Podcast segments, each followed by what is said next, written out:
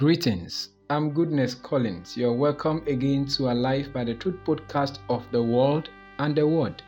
The Bible says in Matthew chapter 12, verse 36 through 37 But I say unto you that every idle word that men shall speak, they shall give account thereof in the day of judgment.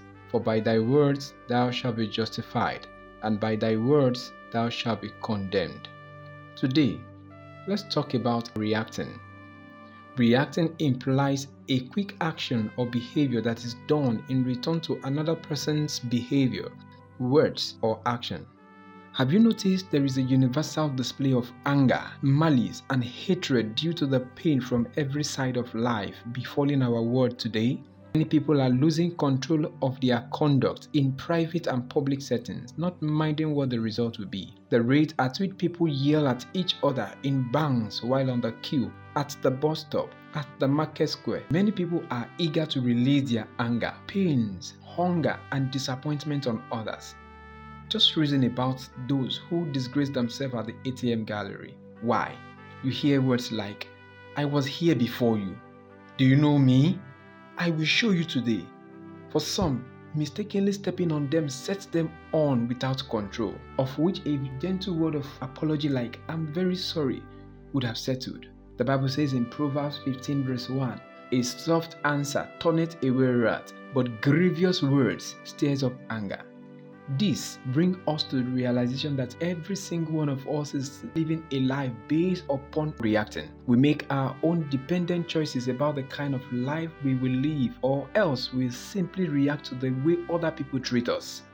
We are not to turn the direction of our lives over to someone else or allow them to determine the kind of person we shall be in this period of time. However, did you know that Satan is still in the business of manipulating our feelings? But in this case, he is working through some other person to exercise his control. These days, many people permit their emotions to be controlled in retaliation to the way they have been treated. And these sinful behaviors are recorded against them in the books of heaven. For this reason, it is clear that many will lose their souls because of their actions. The Bible speaking of our conduct says in Philippians chapter 2 verse 3, let nothing be done through strife or vainglory, but in lowliness of mind let each esteem other better than themselves. I can say without reservation that those who do not lay hold of divine power to live a disciplined, controlled life in these times will be ruled by Satan, either directly or indirectly. The ability to control one's life by resisting every provocation of both friends and enemies must come from God's grace within. In all, the real secret of protection from reacting is found in Paul's counsel to the Philippians. Let this mind be in you, which was also in Christ Jesus. Philippians chapter 2, verse 5. Friend, you will not like to strike back if every of your thought is about Jesus, is guided by Him.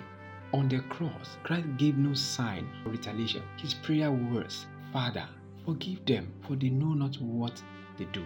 I encourage you today don't follow the world, but follow the word of God. God bless you.